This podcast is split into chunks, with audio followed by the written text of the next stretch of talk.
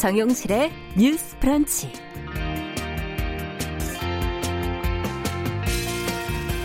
안녕하십니까 정용실입니다. 길었던 사회적 거리두기가 끝나가고 이제 생활 방역으로의 전환을 코앞에 두고 있습니다. 정확히 말씀드린다면 5월 6일부터가 되겠죠. 자, 그런데 황금 연휴를 맞은 지난 주말 아직 거리두기 기간인데도 아, 전국의 주요 관광지들은 나들이 객으로 크게 북적였습니다.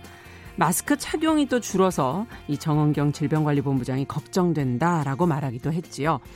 자, 엄격한 거리두기의 막바지이긴 하지만은 너무 갑작스럽게 긴장의 끈을 놓아버린다면 우린 또 힘들었던 그 한 달 전, 그 두 달 전의 상황으로 돌아가게 될 수도 있습니다. 자, 아파서 오래 누워있던 환자가 회복돼 간다고 갑자기 달리기를 한다면 몸에 무리가 가지요. 일단 천천히 걷기부터 시작을 해야 합니다. 우리가 일상으로 돌아가는 방식도 이래야 하지 않을까요? 자, 5월 4일 월요일 정용실의 뉴스 브런치 시작하겠습니다.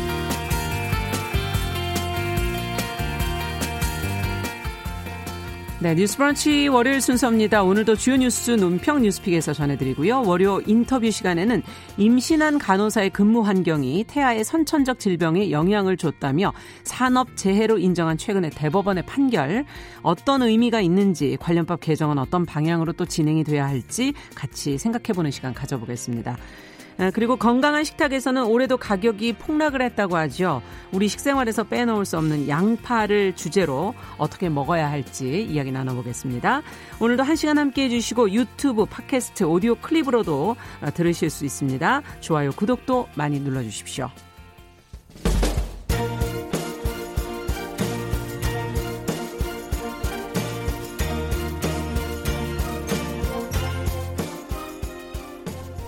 여성을 위한 시사 정보 프로그램 KBS 일라디오 정용실의 뉴스 브런치 여러분의 의견을 기다립니다.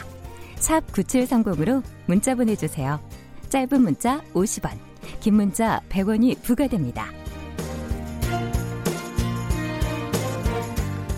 네, 정용실의 뉴스 브런치는 항상 여러분들과 함께 프로그램을 만들어가고 있습니다. 문자 KBS 콩, 유튜브 라이브, 어, 실시간 스트리밍으로 보시고 들으시면서 계속 의견 주시면 되겠습니다. 지금 많은 분들이 들어오셨어요. 뭐, 여상영님, 최희철님, 오영찬님, 2746님, 또 신정수님, 김고은님, 방산월님, 박진호님, 이지영님, 네, 이렇게 인사를 주셨는데 그 중에서, 어, 거리두기가 끝나면 저보고 뭘 제일 하고 싶으시냐고. 예, 이게 습관이 돼갖고 어디 갈 데를 못 찾고 있네요, 제가. 이걸 어쩌나. 네, 다른 분들한테도 좀 여쭤보겠습니다. 최희철님, 윤유빈님, 뭐, 이종범님, 김복경님 유튜브로도 들어와 주셨는데 감사드리고요. 자, 오늘도 두 분 뉴스픽 자리해 주셨어요. 또 공감 여성정치연구소의 송문희 박사님 안녕하세요. 네, 안녕하세요. 네, 전혜연 세평론가 안녕하십니까? 안녕하세요. 행복한 평론가 음. 전희연입니다. 그러니까요. 두 분은 이 질문에 빨리 답을 해 주세요. 거리두기 음, 이제 끝나면 조금, 네, 끝나면은 사실 이제 저희 아버지 산소가 안동에 선산에 있는데 음. 안동도 조금 위험했었기 때문에 못 갔었거든요. 아. 그래서 바로 한번 가서 인사드리고 오고 싶다. 산소 가고 네, 싶다. 예. 어떻게 하실 거예요?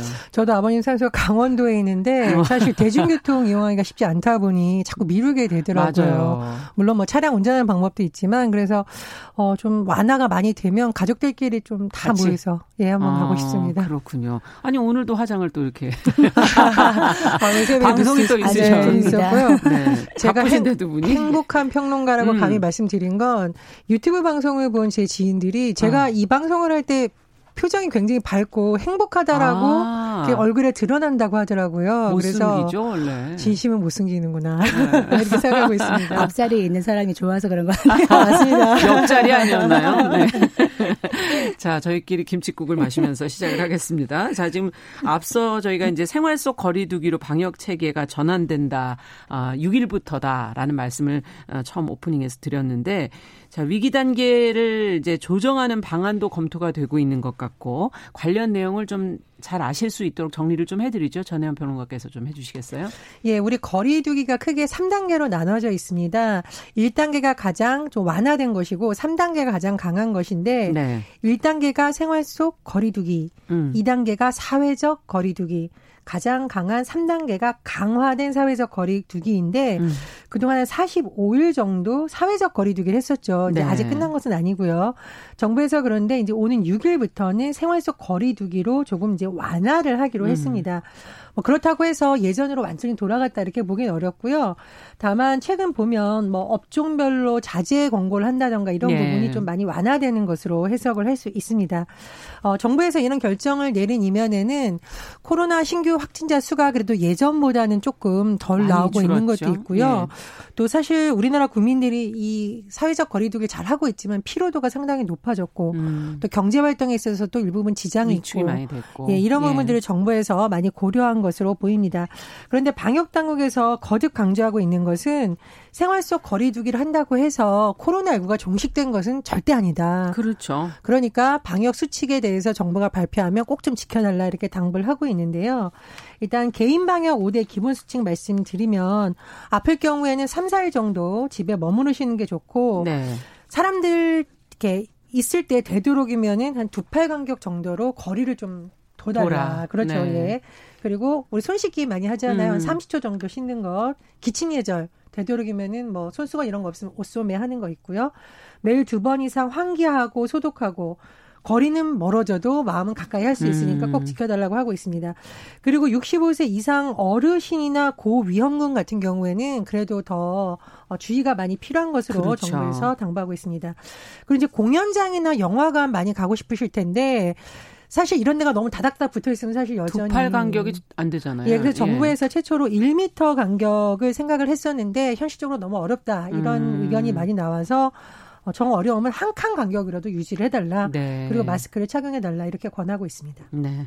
자, 지금 황금 연휴인 지금 시기이기 때문에 참 중요한 때가 아닌가 하는 생각이 들고 이 연휴 보내고 나서 어떻게 될지는 이제 2주 후를 봐야지 저희가 또 알 수가 있고요. 어쨌든 생활 방역으로 어, 가겠다 하는 게 방침이 밝혀진 거고 근데 조금 이르냐 아니냐 여러 가지 국민들은 의견들이 있어요. 두 분은 어떻게 보십니까? 뭐 사실 오래 참았지 않습니까? 이제 음. 생활 방역으로 간다고 하니까 약간 숨통은 일단 좀 튀어지는 어, 그런 느낌이 있어요. 약간 신선한 예. 느낌은 드는데 긴장의 끈을 놓치면 안 되겠다. 음. 왜냐하면 일상과 방역이 주, 이제 조화롭게 가려면 우리 모두가 이제 방역 주체가 된다는 마음으로 해야 되는데 예. 지금 나들이 한번 나가 보시면 의외로 마스크 안 쓴 분들 이 많더라고요. 많더라고요. 근데 예. 마스크 안 쓰고 말을 안 하면 또 좀 그거 한데 크게 웃고 떠든다 그러면 음. 지나가는 사람들이 좀 불편할 수가 있기 때문에 그렇죠. 이 부분을 조심해야 될 것 같고 전철을 탈 때요. 출퇴근 시간에 전철을 타면요. 이거는 뭐 거리두기 힘듭니다. 네. 거의 지금도 따박따박 다 붙어갖고 있기 때문에 예. 전철 안에서는 특히나 거리두기 힘들기 때문에 마스크를 꼭 써주시라 이런 말씀 드리고 싶고요. 공연장 가가지고 떼창 하시면 안 됩니다. 음. 그리고 이제 산에 가서 등산도 많이 하시는데 산 정상에 가서 야호 하시면 안 됩니다. 음. 그리고 결혼식장이나 장례식장 가셔도 묵내로만 인사를 하시고 한 30분 정도만 머무는 게 음. 좋겠다라고 지금 권하고 있는데 제가 걱정하는 거는 방역의 사각지대가 있을 것 음. 같다. 음. 특히나 뭐 노숙자들이라든가 불법 체류자 음. 그리고 집단 감염이 있을 수 있는 이런 곳은 좀 정부가 꼼꼼하게 계속 들여다봐야 되지 않겠나 싶습니다. 음. 네, 어떻게 보십니까?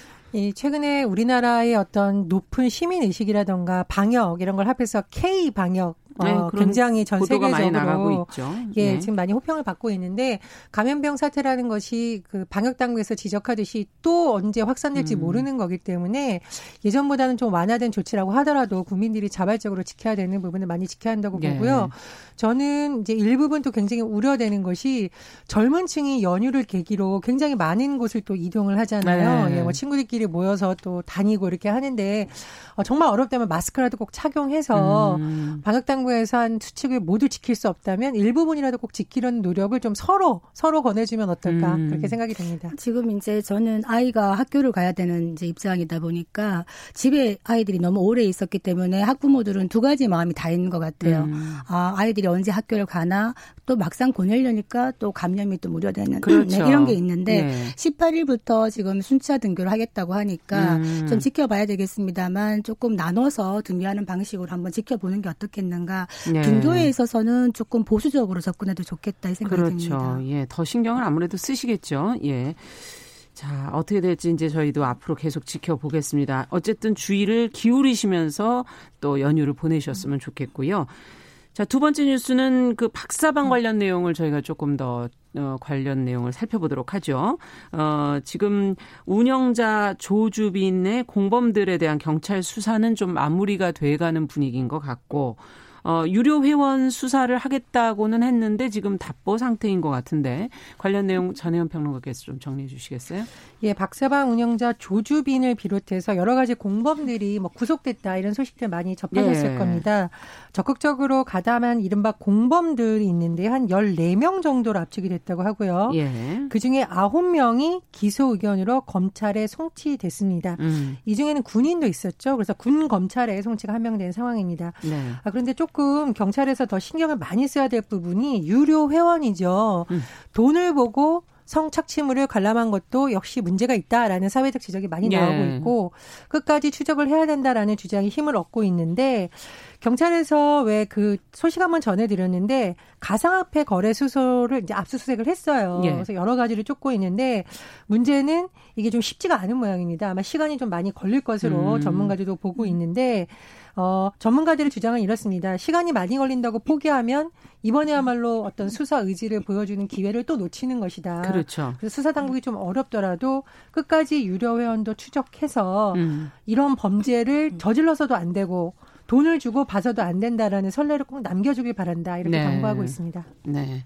자, 뭐 회원 유료 회원 숫자가 26만 명이다 뭐 이런 보도도 나갔었던 건데 최근 재판에서는 조주빈이 무료는 천여 명이다. 유료는 수십 명쯤 될 거다. 이렇게 또 얘기를 했고요.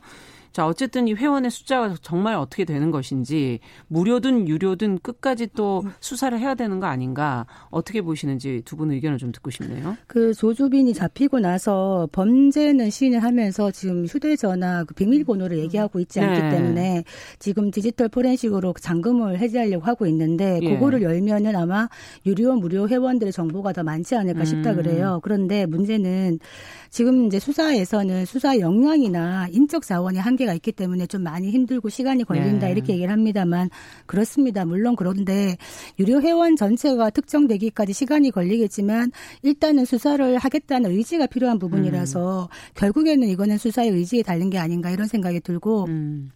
유료 회원과 무료 회원이 물론 다르겠죠. 유료 회원은 돈까지 내고 좀 더 적극적으로 보겠다는 그 참여가 있었기 때문에 네. 약간 더 재질이 무겁다고 할 수 있지만 음. 무료 회원이라고 해서 재질이 가볍지는 않습니다. 음. 그렇기 때문에 이런 범죄는 특히나 수요자가 있기 때문에 계속적으로 나오는 거기 때문에 무료든 유료든 이번 기회에 회원들을 되게 적발을 잘 해가지고 음. 제대로 된 어떤 처벌을 하는 것이 추후에 재범을 막는 또 하나의 방법이 되지 않을까 이런 생각이 듭니다. 네. 디지털 성 착취물을 돈을 주고 제작, 유포하는 것도 범죄이지만 시청한 것도 범죄다라고 음. 이제 법적 근거도 지금 마련되고 있습니다. 그래서 경찰의 수사 의지 매우 중요하다고 보고요. 전문가들이 그 범죄 피해자들과 인터뷰를 해서 한 내용을 보면 피해자들이 가장 우울할 때가 언제냐. 음. 가해자들이 잡히지 않고 처벌도 받지 않을 때. 음. 그럴 때는 이것이 국가 전체에 대한 신뢰가 무너지는 이렇게 돼요. 예, 그렇습니다. 예. 모든 것에 음. 대한 신뢰가 붕괴된다고 하거든요. 그래서 경찰이 피해자들의 마음을 조금이라도 달라진다는 진정성을 보여주기 위해서라도 음. 이번 기회에 어렵더라도 반드시 좋은 수사 결과 냈으면 합니다. 네. 자, 수사 의지를 가지고 끝까지 추적을 할 것인가 저희도 한번 언론에서도 계속 한번 지켜보도록 하겠습니다. 정용실의 뉴스 브런치 더 공감 여성정치연구소의 송문희 박사 전혜연 사평론가와 함께 뉴스픽 진행하고 있는데요. 자, 이제 다른 내용으로 좀 넘어가 볼게요. 교육부가 그 좀 시대착오적이고 성차별적인 내용이 담긴 카드 뉴스를 이 부모 교육 자료라고 SNS에 올렸다가 삭제를 했어요. 근데 관련 내용들을 보시고 지금 어 논란이 많은 것 같은데요. 송 박사님께서 좀 정리를 해주시겠어요? 뭐 어떤 내용이었습니까? 네, 교육부에서 어, 아버지가 왜 공감 능력이 부족한가에 대해서 이제 교육을 하겠다고 카드 뉴스를 만들었는데. 네. 어떻게 했냐면 어, 남자의 뇌를 가진 아빠는 공감이 뭐길래 꼭 배워야 하나요? 해가지고 제목을 해서 음. 아버지는 예전에 사냥을 나갔기 때문에 공감 능력이 좀 부족하고 엄마의 뇌는 여자의 뇌는 양육을 위해서 공감 능력이 더 발달해 있기 때문에 공감 능력이 부족한 아버지가 엄마에게 좀 배워야 된다. 이런 식으로 주제인가요? 네. 이것이 네. 주제였다가 네. 이제 많은 좀 논란을 일었죠. 지금이 어느 시대인데 지금 음. 사냥하는 시대냐. 그렇죠. 왜 이렇게 해가지고 예. 카드 뉴스를 내렸습니다. 음. 그래서 지금 교육부에서 얘기하는 이 카드 뉴스 담긴 내용이 우리가 흔히 진화 심리학이라고 얘기하거든요. 음. 진화 심리학 뭐냐 하면 남자와 여자는 하드웨어 자체가 다르게 장착돼 있다. 당연히 다르기 때문에 음. 이거는 차별이나 차이에 대해서 약간의 그 성불평등에 대해서 정당성을 조금 부여하는 게 아니냐 이런 식의 비판을 받아오고 있는 진화 네. 심리학적 어떤 견지인데 이 앞으로 교육부가 또 어떤 카드 뉴스를 만들어낼지 좀 걱정이 음. 됩니다. 어, 지금 성인지 감수성 교육 강화를 추진해야 한다는 게 교육부 입장이 아닌가 싶은데 이런 자료를 또 내놓은 걸 보면 참 좀 실망스럽다는 그런 반응들이 나오는 것 같고요. 부처 내부부터 지금 성인지 감수성을 높여야 된다. 뭐 이런 얘기도 지금 나오고 있거든요. 어떻게 보십니까? 다른 부서도 아닌 교육부에서 이런 자료가 나왔다니 참 네. 어이가 없습니다. 음. 미래 세대한테 시대에 맞는 양성평등이라든가 인권 교육을 앞장서야 되는데 교육부가 이런 것을 했다니까 오히려 교육부부터 이런 음. 교육을 좀 다시 받아야 된다 이런 생각이 들고요. 제가 이 교육의 중요성을 강조하는 이유는 어, 제가 중고등학교 때 성교육을 받은 적이 있는데 네. 그 지금도 오면 그 강사분이 어떻게 되는지 참 미스테리예요. 그 강사분이 오셔서 저희한테 네. 어떤 교육을 시켜줬냐면은 남학생과 여학생이 있어서 무슨 사건이 일어나면 무조건 여학생들 잘못이다. 아. 왜 짧은 치마를 입고 나가냐 이런 얘기를 했었었고 또 어떻게 가르쳤냐면은 남학생들의 손을 잡는 것은 괜찮지만 키스를 하는 것은 안 된다. 그러면은 네. 그것을 용인한 여학생에게 문제가 있는 것이다라고 하는데 음. 그 교육을 받았던 제 친구들이 아직도 모이면 이런 잘못된 교육을 우리 아이들에게만 하지 말자. 잘못된 어. 선례로 얘기를 합니다. 그만큼 교육이 중요하다는 거죠. 근데 그것을 또 사실대로 받아들이는 학생들도 있을 수 있잖아요. 그렇죠. 그리고 그걸 다시 또 아이들에게 가르칠 수도 있는 음. 거거든요. 그래서 교육부에서부터 교육을 좀 제대로 받아라. 이렇게 말씀드리고. 그 예. 교육부가 교육을 받아야 된다. 저는 좀 찬성하는 입장인 게 네. 이게 이제 어제 오늘 일은 아닌 것 같아요. 음. 2015년도에 교육부에서 성교육 교사용 학습 자료를 만든 적이 있었어요. 아. 근데 거기에 어떤 내용이 있었냐면 어, 남성의 성적 욕망은 때와 장소에 관계없이 충동적으로 나타난다. 어. 그리고 데이트 성폭력은 여성이 데이트 비용을 제대로 내지 않기 때문에 발생할 수 있다. 아, 이런 글이 올라와서 지금 그때 너무나 어이없어 하는 교사들이 아. 이제 반발을 해서 이게 또 폐기가 된 적이 있었거든요. 근데 이제 어, 얼마 되지 않은 일입니다만 저희 딸아이가 학교에서 이제 초등학교 때인가 중학교 때 농구를 하고 있는데 예. 지나가는 예. 교, 교감 선생 님이 보시다가 아니 여, 여학생들이 또 농구를 하네 그렇게 말씀을 음. 하셨다는 거예요. 그래서 아니 지금 시대가 어느 시대인데 그런 말씀을 하셨냐 그러면서 음. 굉장히 막 하는 얘기를 들은 적이 있는데 아 이거 여자 남자의 어떤 생리학적인 음. 차이를 음. 차별로 정당화하는 이런 교육은 정말 음. 잘못되었다. 우리가 보통 왜 운전할 때 운전 잘 못하면 여자가 소뚜껑이나 운전해야지 김여사 이런 얘기를 하잖아요. 근데 운전 잘하는 여성들도 많고 운전 그럼요. 못하는 남성도 많고요. 맞아요. 기계도 네. 잘 다루는 여성도 많고 힘센 여성도 많습니다. 맞습니다. 또 반면에 예. 공감 능력 지금 얘기하는데 저희 집 같은 경우에는 아이와 더 소통하고 공감하는 게 남편이거든요. 예. 그래서 이런 식으로 차별을 정당화하는 건 옳지 않다. 네. 이 말씀 드리겠습니다. 네. 왜 이렇게 웃으세요, 전평론가님께서? 공감하시는 거예요? 아, 죄송합니다. 네. 박사님 왠지 공감이 되고요. 아니, 그렇죠. 우리가 네. 어떤 불평등을 얘기할 때 왜 이런 음. 불평등이 야기되고 뭘 고쳐야 된다. 이런 것이 사실 교육의 목적이고 맞아요. 또 아이들이 미래의 지도자가 되려면 왜 이런 문제가 생길까라는 구조를 보고 해결하라는 능력을 음. 키워주는 게 교육의 역할이지 원래 누구는 이렇고 원래 이렇게 가르친다면은 음. 우리가 사회 교육할 필요가 없는 교육할 거죠. 필요가 없는 거죠. 그렇습니다. 예. 그래서 교육부의 역할이 앞으로 더 중요하다 이렇게 생각합니다. 네. 그 남자 아이들 중에도요 핑크를 좋아하는 아이들이 아, 많아요. 아, 그럼요. 그럴 때 어릴 때 옷부터 남자 아이들도 핑크를 좋아할 수 있고 음. 핑크를 입을 수 있고 여학생들도 블루를 입을 수 있고 이런 분위기를 만들어 주는 게 중요하거든요. 음. 남자 아이가 울 때 부모가 이런 말을 하죠. 남자는 울면 안 돼. 음. 이것도 억압이에요. 맞아요. 그래서 남성다움, 여성다움 이런 교육이 아니라 나다움, 음. 너다움 음. 이런 교육을 시키는 게 필요하겠다 이 생각이 듭니다. 그러네요. 성인지 감수성이라는 게 무엇인지 좀 두 분이 설명을 해주신 것 같네요. 자, 그러면 어, 마지막 뉴스로 쌍용 자동차의 마지막 해고자 35명이 지금 이제 복직이 돼서 오늘 11년 만에 첫 출근을 한다는 소식이 지금 보도가 나오고 있는데 송 박사님께서 관련 내용을 좀 정리를 해 주시겠습니까? 아, 예. 그 쌍용차 사태가 벌어진 지가 벌써 10년 11개월째 되고 있습니다. 그동안에 뭐 출근 투쟁도 있었고 해고에 대한 투쟁이 길게 왔었다가 지금 마지막 복적자 그렇죠. 46명이 이제 복직을 되는데 그 중에서 이제 새롭게 교육을 시작하는 우선 시작하는 분이죠. 예, 35명이 시작을 합니다.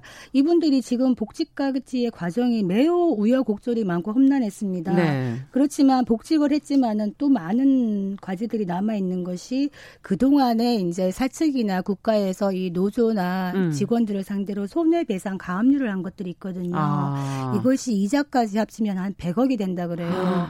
이 부분도 좀 해결이 돼야 될 것 같고 그렇군요. 또 저는 이분들이 그동안 얼마나 힘들었을까 생각이 되면서도 또 걱정되는 것은 어. 지금 쌍용차가 매우 어렵습니다. 실제적으로. 그리고 지금 자동차 업계 전체로 기본적으로? 한국 음. 자동차 시장 자체가 얼어붙어 있는 데다가 음. 이게 코로나 이후에 더 금방 나아질 것 같지도 않은데 쌍용차는 특히 많이 어려워요. 음. 그래서 어, 쌍용차가 제대로 이제 가동이 되어야지 이분들이 또 제대로 일을 할 텐데 이런 걱정도 좀 앞섭니다. 네. 자, 지금 말씀해 주신 것처럼 자동차 업계 자체가 어려움에 빠진 상황에서 이루어지는 복직이라서 더 눈길을 끄는 것 같고, 어, 이 쌍용차 해고 노동자들의 복귀 오랜 시간이 걸렸던 것으로 저희는 기억을 하고, 우여곡절도 많았는데, 어, 아직도 법적 분쟁 중인 해고자들의 문제가 좀 남아 있다 이런 얘기도 좀 있고요. 어, 두 분은 어떻게 지금 이 문제를 바라보고 계신지 의견을 좀 들어보고 싶어요. 전 제가 사회생활 하기 전까지는 길거리에서 노동자들이 이런 깃발을 든 것을 사실을 잘 이해하지 못했습니다. 그 음. 그 깃발에 쓰여 있는 문구가 해고는 살인이다. 이런 음. 문가 쓰였을 때 어릴 때는 너무 과격한 단어라고 생각을 했는데요. 제가 사회생활하고 특히 한 명의 가장이 여러 명을 먹여 살리는 집안들이 음. 우리나라에 많잖아요. 그런 가정들을 보고 실제로 취재 현장에서도 어떤 노동자들이 해고의 삶을 보면 아, 저 말은 정말 맞는 말이다. 이렇게 생각이 완전히 바뀌었습니다. 쌍용 자동차 노동자들 예를 한번 들어보면 정리 해고 후에 음. 어, 방송에서 말씀드리기 조금 조심스러운데 극단적인 선택을 하거나 병사한 노동자 가족이 30명이 넘는다고 합니다. 아. 그러니까 노동자 당사자도 있지만 그 가족들의 가족도. 고통이 같이 지금 일어나고 있었던 거죠. 예. 그래서 그 전문가들이 한번 이분들을 대상으로 조사를 해봤는데요. 해고자들의 상당수가 외상 후 스트레스 장애군을 굉장히 심하게 앓고 있다. 그러니까 경제적인 음. 압박도 있지만 이 경제적 압박이 가장들로 하여금 노동자들로 하여금 엄청난 심리적 질병을 지금 일으키고 있다는 연구 조사가 음. 나왔었고요. 또 이렇게 해고당한 배우자들, 그러니까 그 노동자들의 배우자들의 80% 이상이 우울증을 경험하고 있다. 이렇게 답한 바가 있습니다. 그렇군요. 문제는 엄마, 아빠에서 끝나는 것이 아니라 아이들까지도 사실은 심리적인 부분에서 굉장히 고통을 아. 많이 겪었거든요. 그래서 어, 심리치유센터 와락 얘기 들어보셨을 예. 겁니다. 일반 국민들이 십시일반 성금을 걷어서 마련됐었는데 이 와락에서 이 노동자 자녀들의 심리 치료를 했었어요. 그래서 음. 심리 치료 과정에 참가했다는 참가자 그런 얘기를 하더라고요. 아이들이 왔는데 밥을 즐겁게 못 먹더라. 그래서 본인이 가장 하고 싶었던 일들은 아이들이 웃으면서 밥을 먹게 해주는 것이다라고 하는 표현이 있습니다. 편안하지 않은 거죠. 그렇습니다. 그만큼. 마음이 편하지 않은 네. 겁니다.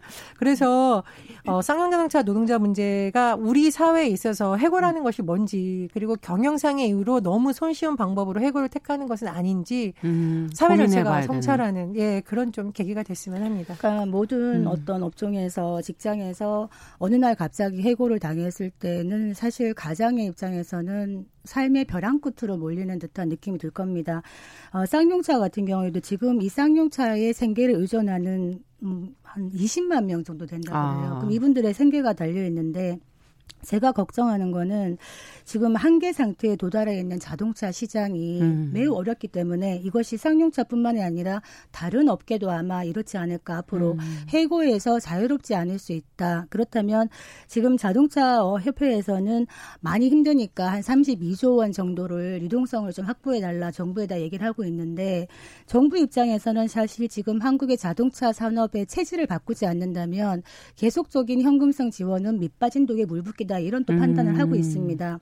쌍용차 같은 경우에도 많이 힘든 것이 예전에 그, 어, 중국 업계가 와서 약간 먹튀 논란도 있었거든요. 네. 그러면서 그렇죠. 대규모 해고가 있었고 그러다가 이번에는 인도 마힌드라 그룹이 넘어갔는데 지금 마힌드라 그룹도 자체적으로도 힘들고 또 쌍용차의 어떤 그 개선 가능성에 대해서 약간 회의를 갖고 있는 것 같기 때문에 음. 신규 투자 같은 거 안 하고 있어요. 그래서 앞으로 쌍용차가 어떻게 전개가 될지 좀 걱정스럽게 지켜보게 됩니다. 네, 알겠습니다. 자, 오늘 뉴스픽은 여기까지 얘기 듣도록 하겠습니다. 전혜연 평론가, 더 공감 여성정치연구소 송문희 박사 두 분이 수고해 주셨습니다. 감사합니다. 감사합니다. 감사합니다. 자, 정용실의 뉴스 브런치 듣고 계신 지금 시각 10시 30분 막 넘어서고 있고요. 어, 라디오 정보센터 뉴스 듣고 또 오겠습니다. 코로나19 국내 신규 확진자가 어제 하루 8명 확인돼 누적 확진자 수는 총 1,801명으로 집계됐습니다. 신규 확진자 8명 모두 해외 유입 사례입니다.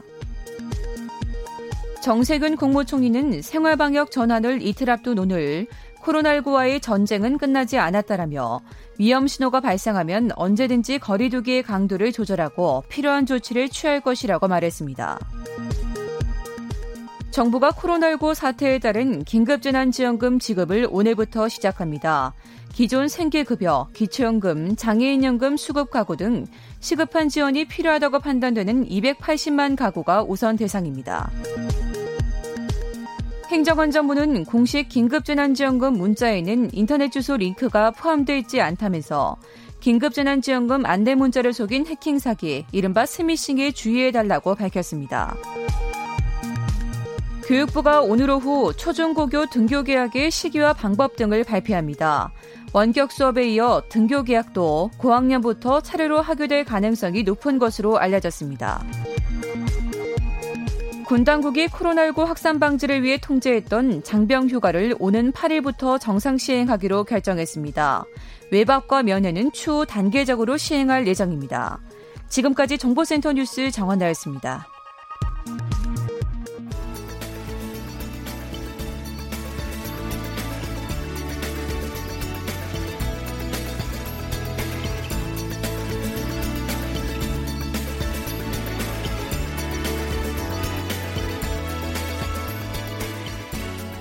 세상을 보는 따뜻한 시선. KBS 일라디오 정용실의 뉴스 브런치. 매일 아침 10시 5분 여러분과 함께합니다.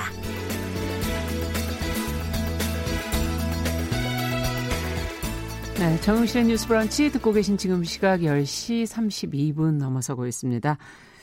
아, 최근 대법원이 여성 노동자의 근무 환경 또 모성 보호와 관련해 의미 있는 판결을 내렸습니다. 여성 노동자의 근로 환경 때문에 태아에게 선천성 질병이 생겼다는 점을 인정해서 산재 보험금을 지급해야 한다라는 판단을 내리게 된 건데요. 자, 관련 소송을 지원해온 우송대 간호학과 이현주 교수 연결해서 이 대법원 판결의 의미가 어디 있는지 또 법 개정 방향 등에 관한 이야기를 좀 나눠보도록 하겠습니다. 안녕하세요, 교수님. 네, 안녕하세요. 네. 자, 이 여성 근로자의 근로 환경 탓에 태아에게 선천적인 그런 질병이 생겼을 때 생겼다고 보고 이를 이제 업무상 재해로 판단을 해서 산재 보험금을 지급해야 한다는 그런 대법원 판단이 지금 아, 나왔다는 걸 이제 보도를 통해서 저희도 보게 됐는데요. 오랫동안 법적으로 다퉈왔던 사안이라고 들었거든요. 어떤 부분에 대한 것인지 좀 설명을 부탁드립니다. 어, 이 사건이 발생한 지 벌써 10년이 흘렀고요. 네. 그 자녀들이 벌써 10살이 되었습니다. 아. 어, 이 사건을 잠시 요약해드리면 2009년에 병원에서 근무하던 간호사 15명이 임신을 했는데요. 네. 그래서 출산을 했는데 이 중에 6명만 건강한 아이를 출산했고 예. 5명은 자연유산이 됐고 4명은 선천성 심장질환을 가진 아이를 출산한 사건입니다. 네. 이 소송의 쟁점은 바로 임신 노동자가 임신 기간 중에 태아에게 기형을 유발시킬 수 있는 작업 환경에 노출되어 선청선 질환을 가진 자녀가 태어났다면 음. 그 자녀에게 산재보험을 적용시킬 수가 있는가라는 부분입니다. 네. 왜냐하면 산재보험은 일하다가 다쳐서 부상을 입거나 질병이 생겼거나 그렇죠. 장애나 장애나 사망한 노동자에게 보험급여를 지급하는 제도인데요. 예, 예. 과연 그 자녀가 이제 노동자가 아니기 때문에 보험급여를 아. 지급하지 않았던 그러니까 산재보험이란 건 노동자 당사자에게 주로 지급이 되는 것이기 때문에 그의 네. 자녀에게 지급이 될 것인가 하는 것이 어, 논란이 됐던 거군요. 네. 자, 그럼 그게 이제 인정이 된 거네요. 노동자 네. 당사자의 자녀지만 어쨌든 인정이 된 거다.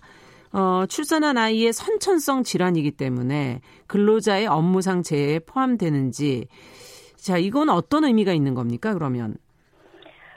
어, 지금 이제 여성의 경제활동이 빠르게 증가하고 있음에도 불구하고 그동안 우리 사회가 임신과 출산 기간 동안에 임신 노동자에게 얼마나 안전한 업무 환경을 제공해 왔는가에 대해서 성찰할 수 있는 기회를 제공했다고 생각합니다. 네. 예, 바로 여성은 남성과 달리 임신과 출산이라는 이런 생물학적 특성을 가지고 있, 는데요 예, 예. 산업 구조가 변화하면서 근무 형태도 다양해지고 새로운 화학 물질 증가 등으로 인해서 새로운 음. 유해 인재들이 많이 증가하고 있는데 그렇죠. 여성들은 점점 증가하고 있고 또 이러한 음. 임신 노동자와 태아의 건강에 대한 대책은 현재 마련되어 있지 않은 것이 지금의 현실입니다. 네. 만약 예를 든다면 정부의 저출산 대책을 보더라도요. 그렇죠. 육아 지원 중심의 대, 음. 음. 대책이 마련되어 있을 뿐이고 일하는 여성이 건강한 자녀를 출산할 수 있도록 임신 노동자에 대한 안전보건 관련 대책은 빠져 있는 상태입니다. 네. 또 임신 노동자와 태아의 안전보건에 관한 책임은 고용노동부에게 있는데요. 네네. 다른 선진국들은 임신 노동자를 대상으로 해서 근로감독이나 위험성 평가나 작업환경 측정이 의무화되어 있어요. 예. 그러나 고용노동부는 이를 시행한 적이 없는 걸 보면 임신 노동자 보호가 산업안전보건 분야에서 이렇게 주요 관심사가 아님을 보여준다고 할 수가 있습니다. 네. 현재 20, 2018년 우리나라 출산율이 0.98%잖아요. 그렇죠. 지금 뭐 역대 최저라는 것이 네. 계속 지금 보도되고 있죠. 네, 0%대 아주 최 초저출산 국가가 되었는데요. 맞습니다. 네, 이번 판결을 통해서 여성이 일하면서도 건강한 자녀를 출산할 수 있도록 임신 노동자에게 음. 안전한 업무 환경을 제공하게 되는 기폭제가 되었으면 합니다. 네, 지금의 저출산 대책들이 육아 지원에 좀 치중되어 있는데 태아를 임신을 한 노동자가 태아의 건강이나 안전 보건 이 문제도 어, 잘 그것을 대처, 대책을 만들어낸다면 사실은 제대로 된 그 저출산 대책이 아니겠는가 하는 좀 지적을 해 주신 것 같은데요. 어, 이것은 그러면 임신한 노동자의 당사자 그 자녀와 본인을 하나로 본다는 그런 해석으로도 볼 수가 있겠네요. 네. 음, 그렇군요. 자, 임신한 여성이 임신 전과 똑같이 업무를 수행하는 것 자체 사실은 참 힘든 일인데 지금 앞서 산업 안에서의 유해 환경이 많다. 태아가 위험에 노출될 가능성이 많은 건가요? 어, 임신한 여성은 임신 전과 똑같이 수행할 업무를 수행하는 것은 물리적으로 어려울 수밖에 없죠. 그렇죠. 네, 많이 변화되죠, 네, 육체적으로. 그렇죠. 네. 생산성이 중요시되는 업무 환경에서는 여성 노동자에게 임신은 결코 축복으로만 다가오지는 않을 겁니다. 네. 어, 여성들이 직장이 아이에게 안전하지 않다는 이제 판단이 들게 되면 음. 임신 전으로 직장을 그만두게 되거나 그렇죠. 아예 아이를 갖는 것을 포기하게 되죠. 음. 그래서 경제적 사정 등으로 직장을 다녀야 한다면 임신 기간 내내 유산이나 사상 걱정, 또 기형아를 낳으면 어쩌나 하는 음. 두려움으로 열 달을 보내게 되고요. 음. 지금처럼 병원의 간호사들의 집단 유산과 선천성 장애와 출산이라는 사건을 언론에서 보게 되면 예. 여성들이 갖는 임신에 대한 두려움과 공포는 더 커질 수밖에 없습니다. 네. 그래서 임신과 출산이라는 이 재생산 과정 없이는 우리 대한민국의 공동체가 존재할 수밖에 그렇, 존속할 수가 없잖아요. 그렇죠. 예, 그래서 임신 기간 중에 업무 생산성이 떨어지더라도 모성을 보호해야 된다고 하는 헌법에서 보장되어 있고 음. 이를 국가의 의무로 규정하고 있습니다. 음. 그래서 임신 출산에 관한 필요한 보호를 개인에게 전가하지 말고 네. 공공 영역 즉 국가가 음. 이들을 보호할 대책을 마련하는 것이 중요하다라고 말씀드릴 수가 있습니다. 네, 그래요. 사실 임신 초기에는 초기대로의 또 어려움이 있고 또 마지막으로 가면 또 몸 신체적으로 달라지기 때문에 상당히 힘들어지는 그런 부분들이 많아서 열 달을 앞서 축복만은 아니다라는 표현이 무엇인지 어, 고용 현장에 계신 분들은 아마 많이들 느끼고 계시지 않을까 하는 생각이 드는데 아까 잠시 제가 좀 여쭤봤었던 건데 지금 대법원이 판시한 내용을 살펴보니까 이게 산재보험법 안에서 해석상 모체와 태아는 본성상 단일체 하나로 본다 이렇게 되어 있더라고요. 이 부분에 대해서 이해를 좀 잘 못하시는 분들도 계실 것 같아서 단일체로 여겨지는 근거는 어디에 있다고 법적으로 볼 수 있는 건가요? 네. 어, 여성 노동자의 몸 안에 이제 태아는 일하는 공간에 엄마랑 같이 있는 거잖아요. 항상 같이 있게 되죠. 예, 예. 태아 역시 일하는 공간에 같이 있는 거고. 예. 또 일하는 엄마의 몸 안에서 엄마가 받는 스트레스, 네. 또 여러 가지 이 위험 요인들, 기형을 유발하는 영향을 엄마와 함께 받게 될 수밖에 없습니다. 예. 그래서 엄마의 노동이 없다면 태아의 건강 성장도 없을 것이고 음. 태아가 엄마의 몸 안에 없었다면 태아의 건강 성장도 없게 돼 있죠. 음. 따라서 임신 노동자의 건강과 근무 환경은 태아의 건강과 불가분한 관계에 있기 때문에 음. 모체와 태아는 본질적으로 단일체라고 규정을 하게 되는 것입니다. 네. 근데 또 이번에 대법원의 판단은 간호사라는 어떤 직업의 특수성이 반영된 게 아닐까 하는 그런 생각도 들거든요. 다른 직업군으로 이 해석이 확대될 수 있다고 보시는 건지 어떤 특성을 가진 직업군에는 반드시 또 적용돼야 된다고 생각하시는지 어떻게 보세요? 어, 간호사 직업군은 업무, 그 업무 환경 자체가 아픈 환자들이 있는 병원이어서 그렇죠. 비용을 유발할 수 있는 다양한 유해 인자들에 노출되어 있습니다. 예.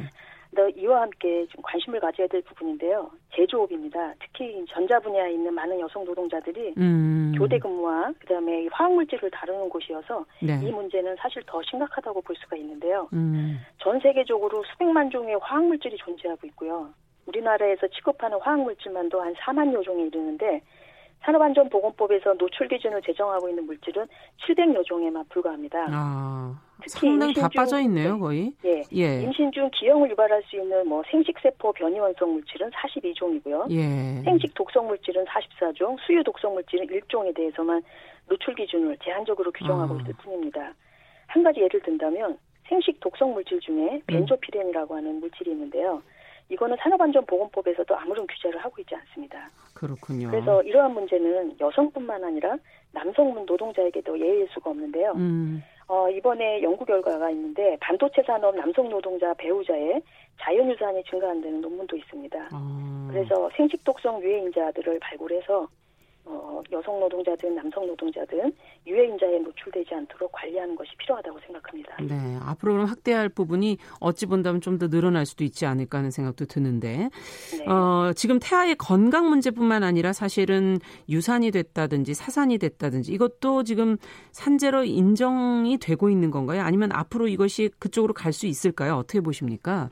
어, 사, 어, 우리나라 민사상 손해배상 측면에서 보면은 어, 민사상 손해배상 측면을 바로 산재보험에 보, 그 대체해서 보험급여를 네. 주는 거거든요. 네. 그래서 유산과 사산은 민법상 자연인으로 해당되지 않아서 손해배상 청구권이 없습니다. 아. 그래서 산재보험에서도 어 보험급여를 해당이 안 되는군요. 네, 일단 태어나서 생존을 해야 되는 거고요. 음. 그래서 지금 현재 이제 문제점을 보시면 소송, 소송을 제기했던 간호사들은 출산 후에 육아휴직 1년 받고 나서 모두 직장을 그만뒀습니다. 아. 그 이유는 이제 자녀를, 아픈 자녀를 지속적으로 돌봐야 하기 때문이고요. 일을 할 수가 없는 거죠. 네, 예. 또 다른 이유는 병원과의 소송으로 인해서 관계가 불편해서 더 이상 직장을 다니기가 힘들었다고 합니다. 네. 그래서 아픈 자녀 출생으로 인해서 음. 치료비 등 비용이 많이 드는데도 직장을 그만둬야 되고 그래서 가계 수입은 줄고 이런 경제적 어려움에 직면할 수밖에 없고요. 네. 그래서 20대 국회에서도 이러한 문제들 때문에 산재보험법 개정안이 다섯 건이 발의가 되었습니다. 아 다섯 건이? 예. 어떻게 됐나요? 어 이제 발의가 됐고. 폐기가 되죠. 네, 네. 다 폐기됐고 음. 폐기될 예정이죠. 그렇죠. 국가인권위원회에서도 재해 발생에 기책사유가 없는 노동자에게는 경제적 책임과 정신적 고통을 전가시키는 것은 부당하다고 음. 사실 한재보험법 개정을 권고를 했습니다. 앞으로 지금 21대 국회에서 이제 어떻게 할 것인가가 이제 달려 있는 것 같은데 예. 현재 임신 노동자를 위한 그런 어떤 실태 어떤 대책들이 조금 더 나와야 된다고 보시는지 끝으로 좀 얘기를 듣고 싶네요. 네. 현재 노동자들은 생식 독성이 무엇인지, 내가 일하는 작업 환경이 건강에 어떠한 악영향을 미치는지 알지 못하는 경우가 대부분인데요. 네. 생식 독성이라는 말을 들어본 적이 있냐고 질문을 듣지 못하죠. 6%만 불과한 상황이에요. 음. 그다음에 상당수 기업들은 영업 비빈이라는 이유로 생식 독성 정보를 제공하지 않는 실정이어서 음. 노동자의 생식 독성 피해를 예방하는 것이 힘들고 또 사후에 피해가 발생했다 하더라도 이를 입증하기란 매우 어려운 상황입니다. 네. 따라서 사업주와 노동자를 대상으로 자신들이 속한 작업 환경이 음. 건강에 어떠한 영향을 미치는지 생식 독성 관련 예방 교육을 의무, 화해야 될 필요가 있고요. 네. 그 다음에 임신 노동자를 대상으로 위험성 평가와 작업 환경 측정을 의무화해서 태아에게, 태아에게 안전한 곳으로 대체 네. 업무를 할수 있도록 제도화할 필요가 있습니다. 네. 또 뿐만 아니라 근로기준법상 음. 임신 노동자는 휴일 근무나 야간 근무가 금지되어 있는데요.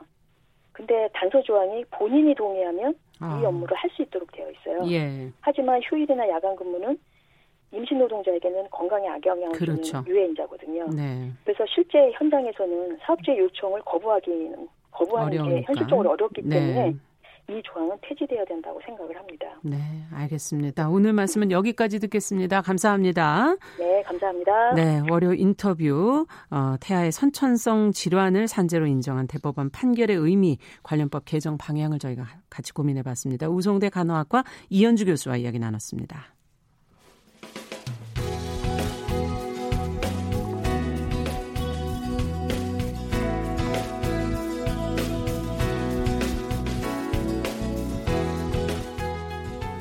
함께 가면 길이 됩니다. 여러분과 함께하는 정용실의 뉴스 브런치. 월요일부터 금요일까지 방송됩니다. 네, 정용실의 뉴스 브런치 듣고 계신 지금 시각 10시 45분입니다. 많이들 기다리셨죠? 건강한 식탁, 어, 홍신의 요리연구가 자리해 주셨습니다. 어서 오십시오. 네, 안녕하세요. 네. 네. 양파값이 올해도 폭락을 네. 했다는데. 어김없이. 아니, 왜 이렇게 해마다 자꾸 폭락을 하는 거예요? 어, 뭐, 그니까요. 이것도 약간 되게 신기한 뭐 네. 문제라기보다는 약간 신기한 현상이기도 하면서 어떻게 보면 되게 당연한 건데 이게 그러니까 주요 농산물이라고 되어 있는 것들 몇 개 있잖아요. 네. 우리 뭐 늘 먹는 거 마늘이라든지 양파라든지 그렇죠. 뭐 이런 것들은 사실 약간 가격이 좀 보장이 되도록 책정이 되어 있어요. 그러면 괜찮은 거 아니에요? 음. 아니요, 그거를 또 보험 같이 이렇게 들게 돼 있더라고요. 아, 농가에서. 농가에서. 네. 그럼에도 불구하고 이런 현상이 생기는 게 사실 양파 재배 면적하고도 음. 조금 관련이 있고요. 근데 올해 같은 경우는 사실 재배 면적이 그러니까 재배 농가가 줄어든 거죠. 거의 절반까지도 줄어들어서 양파 값이 올라갈 것이다라고 예상이 그러니까 됐었는데 줄었는데 어떻게? 네, 그런데도 불구하고 생산량이 많고 그리고 또 제일 아. 중요한 게 수입 물량입니다. 아 수입. 네, 중국에서 양파 수입을 우리나라가 꽤 많이 해요. 아니 우리 잘 자라고 있지 않나요? 네, 지금 국산도 사실 굉장히 많아요. 근데도 불구하고 중국에서 수입 양파가 가격적인 아. 메리트가 있기 때문에 그것 때문에 조금 양파값이 되게 대혼란을 초래하는 그런 상황이 뭐 오기도 해요. 밭을 갈아엎었다 뭐 이런 얘기를 가끔 네. 듣게 되더라고요. 맞아요. 예. 네. 그참 네. 속상한 일이에요. 그 좋은 싱싱한 양파를 그냥 예. 어떻게든 싸게라도 먹어야 되지 않나 이런 생각도 양파는 사실 하는데. 꼭 드셔야 되는 건데 이제 음. 사실 양이 문제거든요. 그리고 요즘 같으면은 조금 더 양파가 중요한 때예요. 왜요? 이게 면역력 얘기를 되게 많이 하잖아요. 예. 근데 기본적으로 마늘 양파는 면역력이랑 뗄 수 없는 기본 작물이기 때문에 아. 요거는 조금 오늘 이따가 이제 영양 얘기도 지금 그냥 할까 봐요. 예, 하셔요. 뭐 이따가 언제 하겠어요. 양파 네. 영양을 네. 되게 궁금해 하시는데 솔직히 아무 생각 없이 그냥 드시거든요. 그냥 1번이 면역력이에요, 그러면? 네, 그러니까 면역력을 좌지우지하는 음. 그러니까 활력과 관계된 그런 비타민 B군이 진짜 많은 채소예요. 아. 이게 우리 우리가 흔히 뭐 영양제를 사 먹는다라고 할 때 기준이 되는 게 비타민 B군인 경우가 되게 네, 많거든요. 예. 거기에 들어 있는 게 뭐 니아신, 리보플라빈, 음. 뭐 티아민, 엽산 많이 들어보셨잖아요. 예, 예, 예, 이 영양 성분들이 되게 고루 많이 들어 있고요. 아. 심지어는 그러니까 비타민 A, C, E 이렇게 중요 영양 성분, 조절 영양소 그리고 카로티노이드라고 들어보셨죠? 네. 어, 베타카로틴 네. 그리고 루테인 성분까지 있어요. 루테인 눈에 좋다는. 네, 눈에 네. 좋다는 거. 황반 변성을 막는다 는 네. 이런 게 다 있고 탄수화물, 단백질, 지방, 고루, 지방까지 고루 음. 갖추고 있는 성분이 있기 때문에 양파는 굉장히 중요한 작물이에요. 상당히 중요한 네. 부분이 있다. 그래서 이거를 사실 보조 재료라고 아. 하는 것보다는 양파를 많이 먹을 수 있으면 제일 좋아요. 아니 자색 양파는 더 좋은 거예요? 뭐 색깔 조금 아. 비싼 것 같은데. 아닌가요? 네, 더 좋다기보다는 약간 조금 부가가치가 높은 음. 상품인 거죠. 자색 양파 색깔이 보라색인 것들이 약간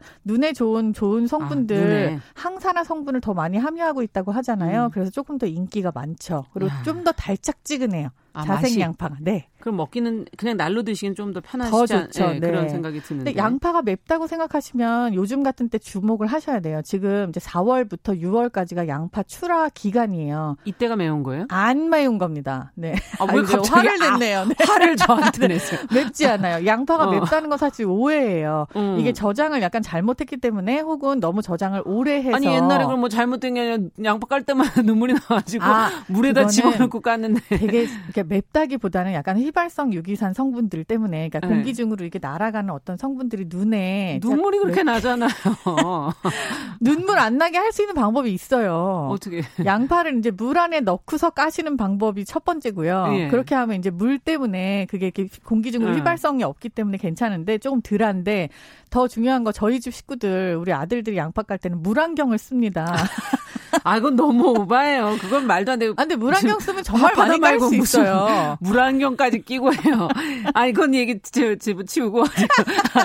아니, 양파가 아까 지금이 안 맵다는 건 무슨 네. 말이에요? 난 그게 지금 궁금해요. 햇 양파는요, 네. 사실 이게 매운 거라기보다는 약간 음. 아삭아삭하면서 되게 주시하다 그러죠. 과일 같은 그런. 물도 많고. 그쵸. 그런 성분이 더 많이 있어서. 달달하고. 달죠. 단맛이 아. 조금 더 밖으로 많이 표출되는 게 지금 시기예요. 그래요? 지금 약간 조생종이나 그러니까 만생종 나오기 조금 전인데 지금 나오는 양파들이 굉장히 달고 맛있어요. 이때 드셔야 되네. 네, 6월까지. 네. 예. 그러면 약간 매운 먹었을 때 그 매콤하고 씁쓸한 그런 양파들은 오래된 양파인 거예요? 지금 햇 어, 양파가 아니란 얘기예요? 햇 양파는 매콤하기보다는 단맛이 조금 더 있고요. 아. 오히려 먹으면 굉장히 밍숭밍숭하다고 생각할 정도로 그런 밋밋한 맛이 있어요. 음. 조금 시간이 지나서 이제 저장 양파를 드시게 되면은 아무래도 조금 더 매운 맛이 올라가요. 그건 양파가 자기 성분을 지키려고 하는 거거든요. 아. 그렇기 때문에 그것도 문제가 있는 건 아니고 양파 고유의 맛이어서 그냥 받아들이시고 맛있게 드시면 돼요. 야. 더 좋은 거는 양파를 열을 가하면 그 매운 맛이 사라져요. 맞아요. 그, 그렇기 때문에 이거를 볶아서 먹거나 예. 아니면은 뭐 찌거나 굽거나 해서 드시면은 뭐 전혀 문제가 없죠. 요리 프로 보면은 그렇게 양파를 그냥 잘 써시더라고. 그럼요. 그냥 탁탁탁탁탁탁탁. 음. 저는 집에서 그렇게 썰어본 적이 없는데 아. 그걸 보면서 야 저렇게 저 셰프들이 저렇게 하는 거 보니까 양파를 먹긴 먹어야겠네. 잘 썰어서요?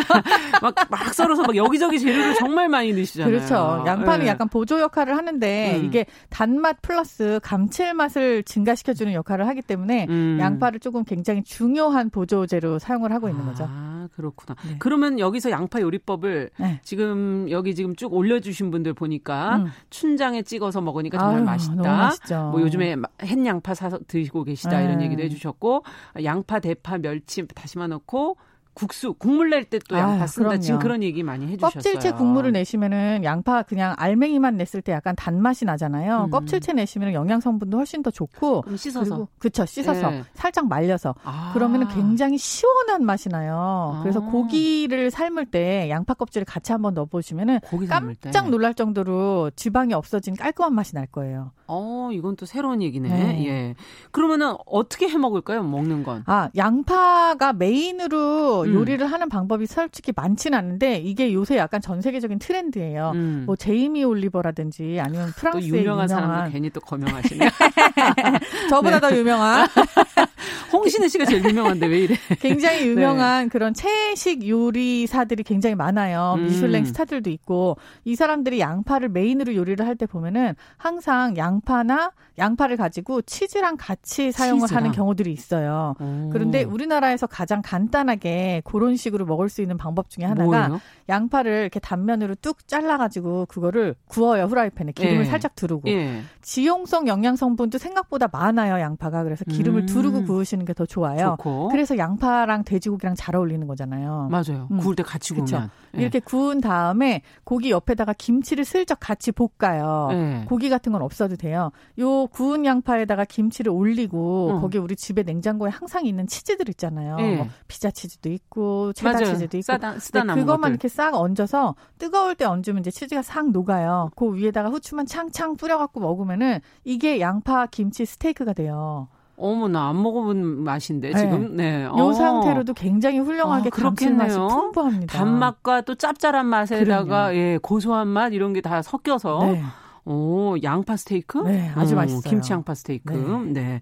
아니 뭐 여러 가지 모양을 또 내시는 꽃 뭐더라 꽃양파 튀김. 아 한동안 저 학교 다닐 때 정말 엄청나게 유행을 했습니다. 참고로 제가 지금 40대 중반인데요. 네. 이제 한 20년 전에 패밀리 레스토랑에 가면은 남자친구가 이거 안 사주면 쫙 벌어져 가지고 그죠? 이거 이렇게 쭉 눌러갖고 하면은 이대로 튀기면은 꽃양파라 그래갖고 이거를 집에서 몇 개 양파를 제가 버렸는지 몰라요. 아 이거 해보셨어요? 모양, 을좀 만들어 아, 이게 밑에다 젓가락 깔고 칼로 내리 찍으시면 돼요. 젓가락을 사방으로 딱 이렇게 깔고 예. 정방향으로 만들고 음. 그 상태로 칼을. 젓가락까지만 칼을 넣으시면은 양파 아. 밑둥이 살아 있잖아요. 그걸 몇 개를 해 먹었는지 몰라. 아, 그걸 손으로 조절을 하려고 하셨군요. 그러니까 음. 예, 아 이런 걸 누구한테 물어볼 사람이 없네. 아, 저한테 빨리빨리 물어보셨어야죠. 양파 마요라는 것도 만들어 먹으면 아, 네. 양파를 가른 거. 네. 음. 양파 가른 거를 그 양파 가른 거는 약간 달짝지근하면서 네. 새콤한 매콤한 맛이 있잖아요. 네. 거기다가 기름을 섞으면 마요네즈 혹은 약간 버터 그렇게 아. 하면 굉장히 훌륭한 소스가 돼요. 이야. 요 상태에다가 겨자까지 조금 같이 하면요. 조금 음. 더 매콤한 맛이 자연스럽게 올라가 갖고 고기랑 먹으면 정말 딱이죠. 네. 지금 네. 어, 이 시간 은근 재밌다고 2746번 님. 어, 은근. 네, 은근 아니 제가 은근 웃기다. 그래서 오셨네. 네, 굉장히 참 웃기세요. 재밌다고. 예. 근데 어 끝으로 갈, 간략하게 한마디로 네. 어 울지 않고 썰 방법은 없는지 앞서 많이 우신 분이 저만 있는 아, 게 아니었어요. 네. 예. 울지 않고 썰 수 있는 방법 솔직히 말씀 드리면 없습니다. 아, 이건 성분이기? 때문에. 근데 물 안에 넣고 썰어 보시고요. 그리고 음. 진짜 아까 제가 저지당했지만 물안경 아주 효과적입니다. 아, 그런 말도 안 되는 얘기 가지고 여기까지 해야 되겠어요. 안 되겠어요. 건강한 식탁 홍신의 요리 연구가와 함께했습니다. 오늘 말씀 잘 들었습니다. 감사합니다. 네, 조용실의 뉴스 브런치 월요일 순서 여기서 마칩니다. 내일 다시 찾아뵙겠습니다. 감사합니다.